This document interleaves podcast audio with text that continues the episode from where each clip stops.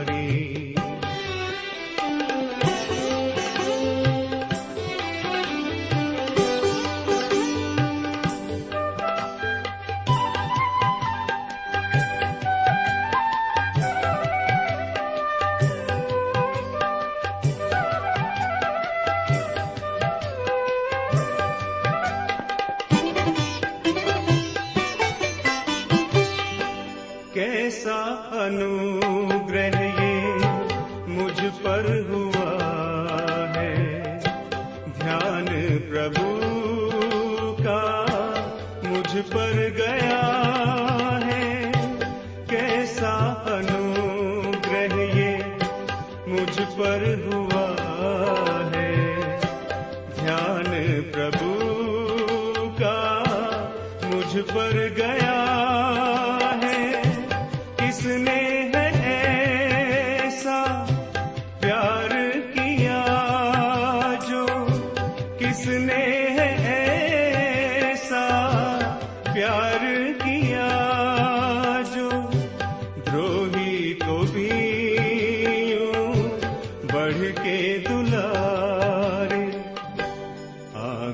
ہمار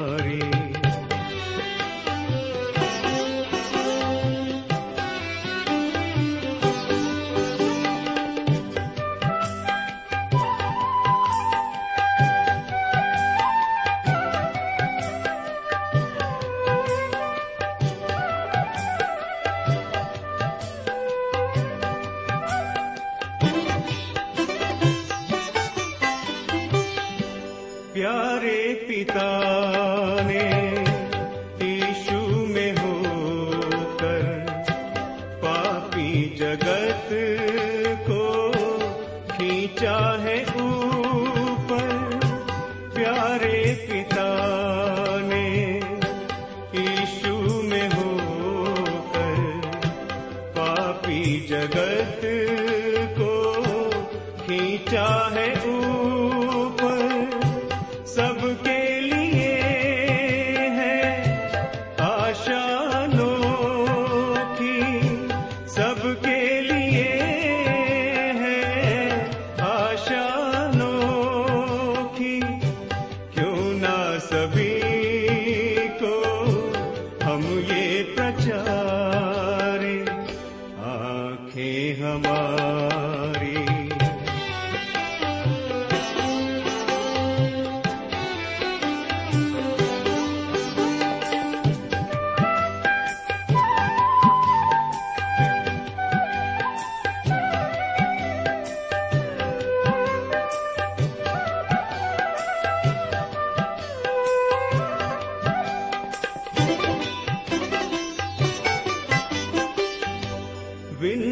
نویدن کرتے رہے ہم تجھ میں پرتی دن بڑھتے رہے ہم ونتی نویدن ایک بار پھر خدا کے کلام کو لے کر آپ کے درمیان حاضر ہوں سلام قبول فرمائیے امید ہے کہ آپ آج بھی پوری طرح خرافیت سے ہیں اور خدا کے فضل و کرم سے بالکل ٹھیک ٹھاک ہیں۔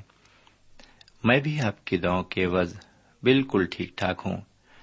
اور خدا نے ہمیں ایک بار پھر یہ موقع عطا فرمایا کہ ہم اس کے قدموں پر بیٹھ کر اس کے پرفضل کلام کو سن سکیں۔ سامن یہ سچ ہے کہ خدا و تعالی ہمیں روزانہ ایسے مواقع فراہم کرتا ہے تاکہ ہم اس کے ذریعے ان مواقع کا فائدہ اٹھائیں۔ یعنی اس کے کلام کو سنیں۔ آج بھی اس نے ہمیں یہ موقع جو دیا ہے، بہت ہی بیش قیمتی موقع ہے، جبکہ بہت سے لوگ اس موقع کو، اس موقع کا فائدہ نہیں اٹھا سکے اور اس دنیا سے چل بسے۔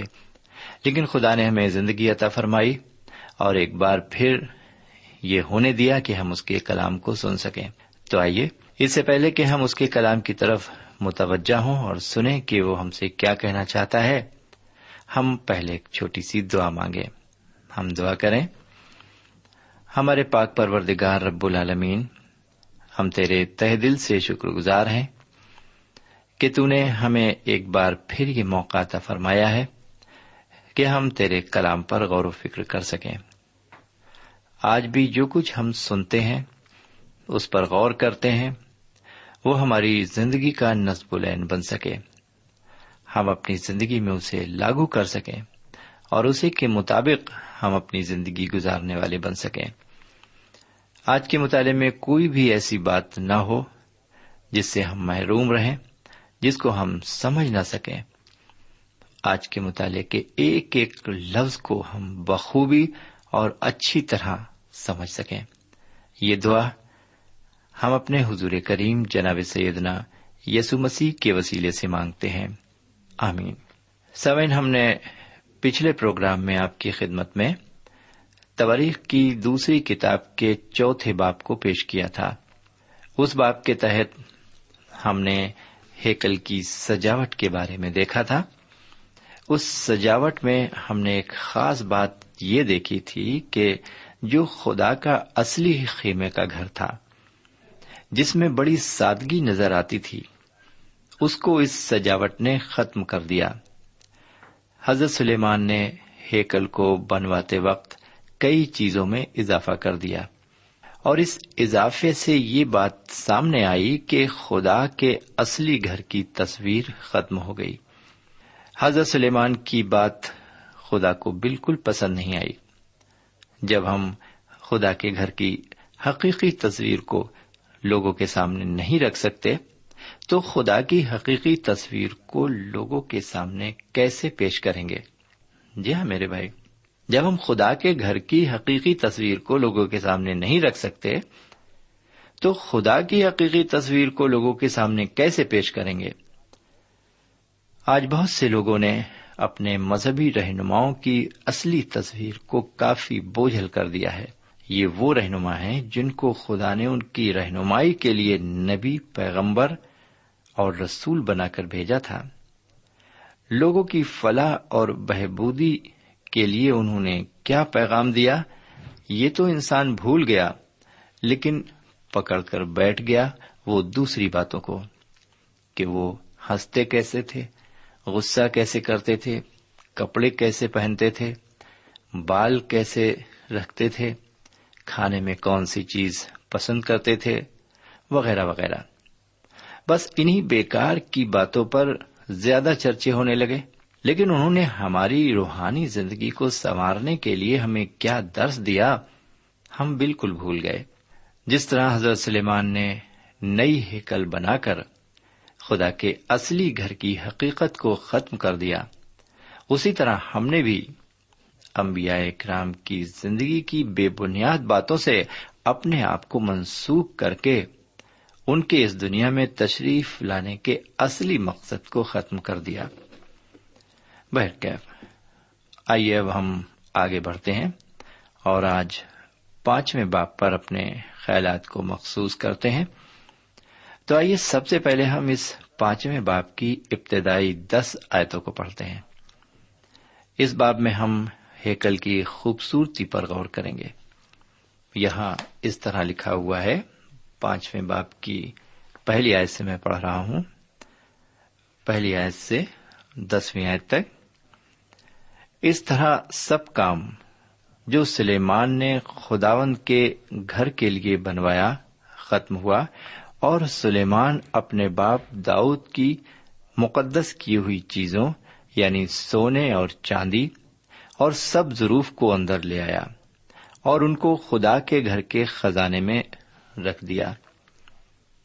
تب سلیمان نے اسرائیل کے بزرگوں اور قبیلوں کے سب رئیسوں یعنی بنی اسرائیل کے آبائی خاندانوں کے سرداروں کو یروشلم میں اکٹھا کیا، تاکہ وہ داؤد کے شہر سے جو سیون ہے خداون کے عہد کا صندوق لے آئے اور اسرائیل کے سب لوگ ساتویں مہینے کی عید میں بادشاہ کے پاس جمع ہوئے۔ اور اسرائیل کے سب بزرگ آئے اور لاویوں نے صندوق اٹھایا اور وہ صندوق کو اور خیم اجتماع کو اور سب مقدس ضروف کو جو اس خیمے میں تھے لے آئے۔ ان کو لاوی کہن لائے تھے۔ اور سلیمان بادشاہ اور اسرائیل کی ساری جماعت نے جو اس کے پاس اکٹھی ہوئی تھی، صندوق کے آگے کھڑے ہو کر بھیڑ بکریاں اور بیل ذبح کیے۔ ایسا کہ کثرت کی وجہ سے ان کا شمار حساب نہیں ہو سکا۔ اور کہنوں نے خداون کے عہد کے صندوق کو اس کی جگہ مسکن کی اور الہام گاہ میں جو پاک ترین مکان ہے یعنی کروبیوں کے بازو کے نیچے لا کر رکھا۔ اور کروبی اپنے بازو صندوق کی جگہ کے اوپر پھیلائے ہوئے تھے۔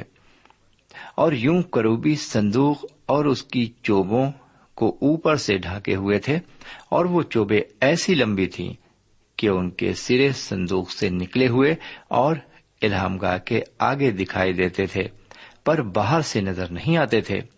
اور وہ آج کے دن تک وہی ہیں۔ اور اس صندوق میں کچھ نہ تھا، سوا پتھر کی ان دو لوہوں کے جن کو موسا نے ہوری پر اس میں رکھا تھا۔ جب خدا نے بنی اسرائیل سے جس وقت وہ مصر سے نکلے تھے، عہد باندھا تھا۔ میرے بھائی، پہلی اور دوسری آیت ایک بار پھر ملاحظہ فرمائے اس طرح سب کام جو سلیمان نے خداون کے گھر کے لیے بنایا ختم ہوا اور سلیمان اپنے باپ داؤد کی مقدس کی ہوئی چیزوں یعنی سونے اور چاندی اور سب ضروف کو اندر لے آیا۔ اور ان کو خدا کے گھر کے خزانے میں رکھ دیا۔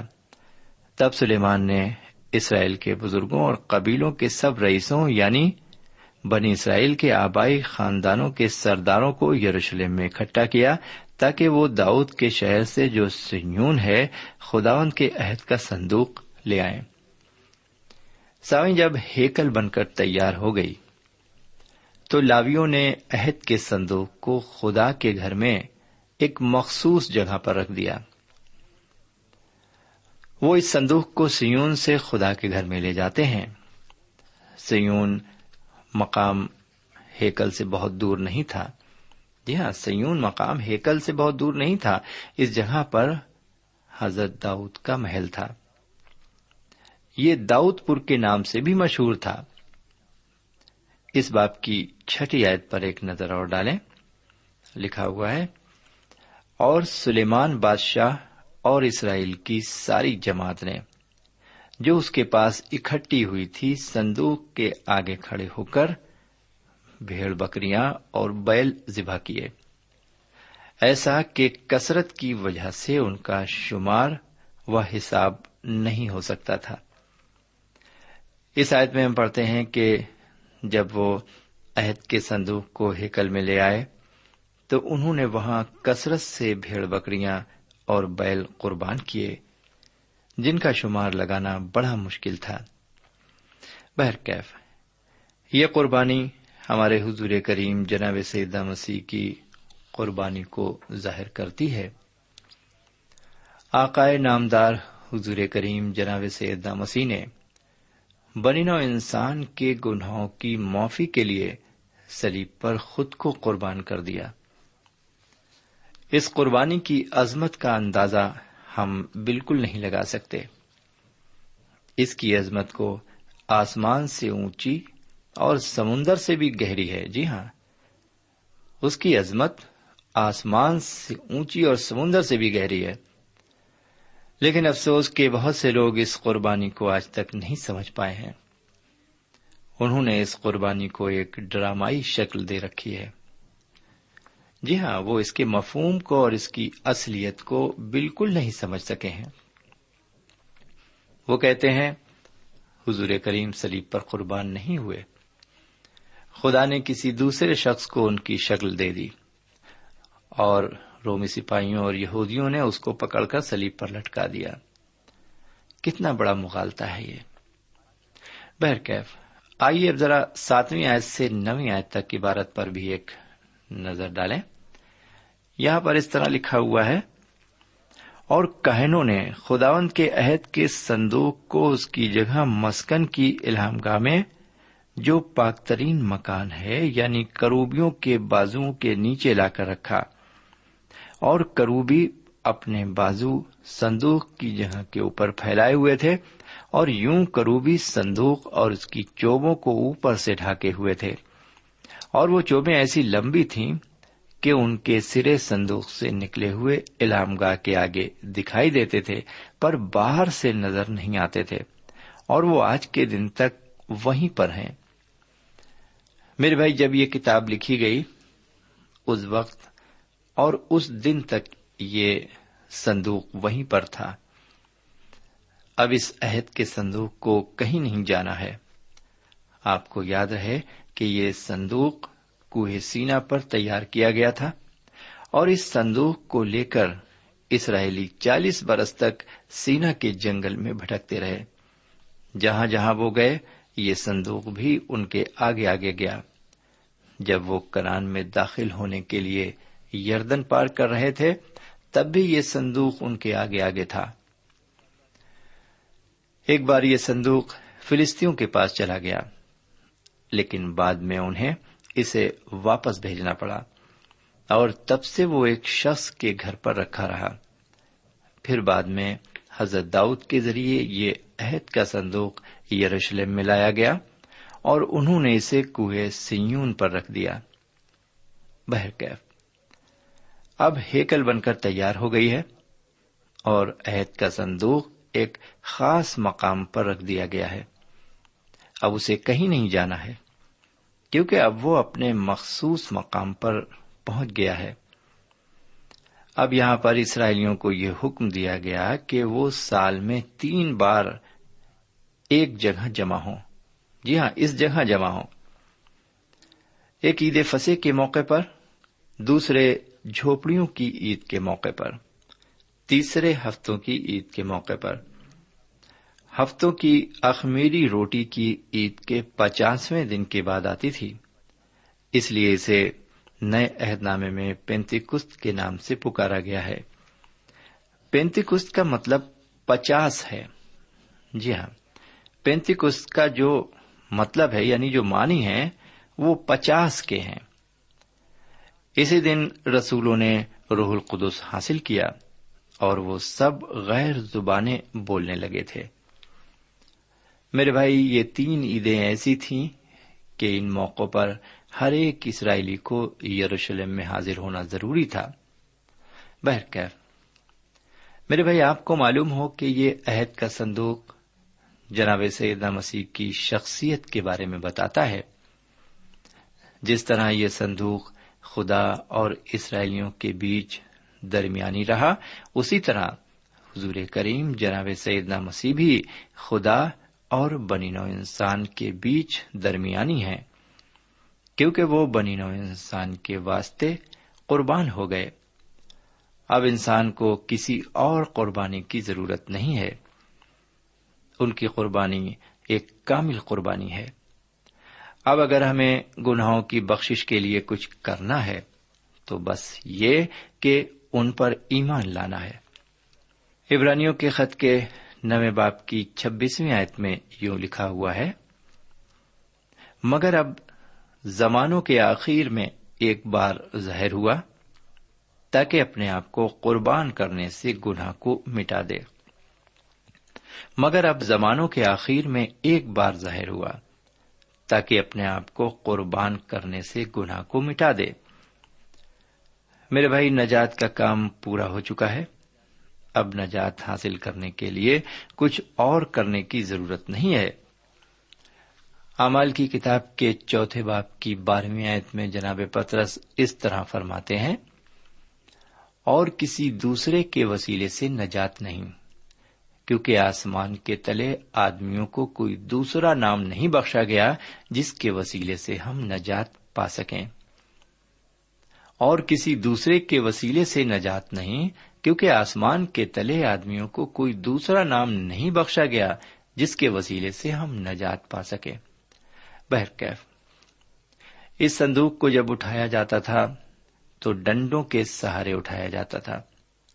لیکن جب یہ صندوق ہیکل میں لا کر اپنے مخصوص مقام پر رکھ دیا گیا، تو اس کے ڈنڈے ہٹا دیے گئے۔ اب یہ صندوق ایک جگہ قائم ہو گیا ہے۔ سوئن ڈنڈوں کا ہٹایا جانا آرام کو بھی ظاہر کرتا ہے۔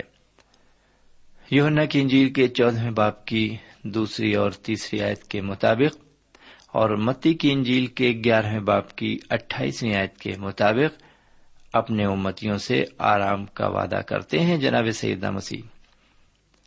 یونا کی انجیل کے چودہ باپ کی دوسری اور تیسری آیت میں وہ یوں فرماتے ہیں، میرے باپ کے گھر میں بہت سے مکان ہیں، اگر نہ ہوتے تو میں تم سے کہہ دیتا کیونکہ میں جاتا ہوں تاکہ تمہارے لیے جگہ تیار کروں۔ اور اگر میں جا کر تمہارے لیے جگہ تیار کروں تو پھر آ کر میں تمہیں اپنے ساتھ لے لوں گا تاکہ جہاں میں ہوں تم بھی رہو۔ اسی کے ساتھ ساتھ متی کی انجیل کے گیارہویں باپ کی اٹھائیسویں آیت کو بھی سنیے، جہاں حضور کریم یوں فرماتے ہیں، اے محنت اٹھانے والوں اور بوجھ سے دبے ہوئے لوگوں، میرے پاس آؤ، میں تمہیں آرام دوں گا۔ اے محنت اٹھانے والوں اور بوجھ سے دبے ہوئے لوگوں، میرے پاس آؤ، میں تمہیں آرام دوں گا۔ میرے بھائی، ہمارے حضور کریم نے انسان کے آرام اور اطمینان پر کافی دھیان رکھا ہے۔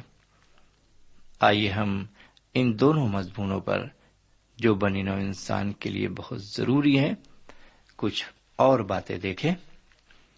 تو سب سے پہلے ہم آرام کو لیتے ہیں۔ میرے بھائی، آرام انسان کی زندگی میں بہت ضروری چیز ہے۔ جب ہم تھک جاتے ہیں، تو ہمیں آرام کرنے کو ملتا ہے۔ ہمیں آرام کرنے کی صلاح دی جاتی ہے اور ہم اس سے طاقت، توانائی اور ایک نئی زندگی حاصل کرتے ہیں۔ آرام ہماری زندگی میں بہت بڑی چیز ہے۔ جب کوئی بیمار پڑ جاتا ہے اور وہ ڈاکٹر کو اپنے تئیں دکھانے جاتا ہے، تو ڈاکٹر اسے آرام کے لیے کہتا ہے۔ اور بہت سے لوگوں کو تو لمبا آرام دیا جاتا ہے اور مستقل آرام دیا جاتا ہے، جسے کہتے ہیں انگریزی میں بیڈ ریسٹ۔ جی ہاں انہیں بستر کا آرام دیا جاتا ہے کہ وہ بستر سے اٹھے ہی نہ۔ اب جیسے کہ جانڈس ایک بیماری ہے، جسے ہم اپنی زبان میں پیلیا کہتے ہیں۔ پیلیا کے مریضوں کے لیے ڈاکٹروں کی یہ ہدایت ہے کہ وہ بستر پر آرام کریں۔ کیونکہ ان کے ٹھیک ہونے کا یعنی ان کی بیماری کے ٹھیک ہونے کا آرام سے بہت زیادہ تعلق ہے۔ اتنا دوا سے بھی تعلق نہیں ہے، بلکہ آرام سے زیادہ تعلق ہے۔ اس طرح کئی اور مرض ہیں جن میں مریضوں کو یہ سلاح دی جاتی ہے کہ وہ آرام کریں۔ میرے بھائی، آرام سے سکون ملتا ہے، آرام سے ہمت ملتی ہے، آرام سے ایک نئی طاقت ملتی ہے۔ آرام سے ہم بہت سے امراض پر فتح حاصل کرتے ہیں۔ آرام انسان کی زندگی میں بہت بڑی چیز ہے۔ اسی لیے حضور کریم نے فرمایا کہ اے بوجھ سے دبے اور تھکے لوگوں، میرے پاس آؤ، میں تمہیں آرام دوں گا۔ دوسرا لفظ اطمینان۔ اطمینان جس کو ہم سکون بھی کہتے ہیں، ہندی میں جسے ہم شانتی کہتے ہیں۔ میرے بھائی، ہماری زندگی اس چیز سے بھی بہت زیادہ وابستہ ہے۔ اس لفظ سے بہت زیادہ وابستہ ہے۔ اگر انسان کی زندگی میں سب کچھ ہے، کھانے کے لیے ہے، پہننے کے لیے ہے اوڑھنے کے لیے ہے، رہنے کے لیے اچھا گھر ہے، اچھی نوکری ہے اچھا خاندان ہے، سب کچھ ہے۔ لیکن اگر اطمینان نہیں ہے، تو میرے پیارے بھائی بہن، وہ زندگی بالکل بیکار ہے۔ میرے بھائی، ہمارے پاس بہت سا سرمایہ ہو جائے اور ہمارا اطمینان ہم سے چھین لیا جائے، تو ہماری زندگی میں سب کچھ بیکار ہے۔ بہرکیف۔ اب آئیے ذرا ایک عبارت اور پڑھ لیں۔ یہ عبارت تواریخ کی دوسری کتاب کے پانچویں باپ کی گیارہویں آئے سے لے کر چودہویں آئے تک ہے۔ یہاں اس طرح لکھا ہوا ہے، اور ایسا ہوا کہ جب کاہن پاک مکان سے نکلے، کیونکہ سب کاہن جو حاضر تھے اپنے کو پاک کر کے آئے تھے اور باری باری خدمت نہیں کرتے تھے، اور لاوی جو گاتے تھے، وہ سب کے سب جیسے آصف اور بیمان اور یدتون اور ان کے بیٹے اور ان کے بھائی کتانی کپڑے سے ملبس ہو کر اور جھانج اور ستار اور بربت لیے ہوئے مذہبے کے مشرقی کنارے پر کھڑے تھے اور ان کے ساتھ ایک سو بیس کہن تھے جو نرسنگے پھونک رہے تھے۔ تو ایسا ہوا کہ جب نرسنگے پھونکنے والے اور گانے والے مل گئے تاکہ خداوند کی حمد اور شکر گزاری میں ان سب کی ایک آواز سنائی دے اور جب نرسنگوں اور چھاونیوں اور موسیقی کے سب سازوں کے ساتھ انہوں نے اپنی آواز بلند کر کے خداوند کی ستائش کی کہ وہ بھلا ہے۔ کیونکہ اس کی رحمت ابدی ہے، تو وہ گھر جو خداوند کا مسکن ہے ابر سے بھر گیا۔ یہاں تک کہ کاہن ابر کے سبب سے خدمت کے لیے کھڑے نہ رہ سکے، اس لیے کہ خدا کا گھر خداوند کے جلال سے معمور ہو گیا تھا۔ سمن یہاں پر ہم آج کا مطالعہ ختم کر دیتے ہیں۔ ہمیں اجازت دیجیے خدا حافظ۔ سامعین، اس مطالعے سے آپ کو روحانی تقویت حاصل ہوئی ہوگی۔ ہمیں یقین ہے، آپ اپنے تاثرات سے ہمیں ضرور نوازیں گے۔ ہم آپ کے خط کے منتظر رہیں گے۔ ہمارا پتا ہے، پروگرام نور ال post box number one five seven five Sialkot, Pakistan. پتا ایک بار پھر سن لیں۔ پروگرام نور ال پوسٹ باکس نمبر ایک پانچ سات پانچ سیال کوٹ پاکستان۔ اب آپ ہم سے ٹیلی فون اور ای میل سے بھی رابطہ قائم کر سکتے ہیں۔ ہمارا ٹیلی فون نمبر ہے nine two three four four six four zero four five seven eight. نو دو تین چار چار چھ چار صفر چار پانچ سات آٹھ۔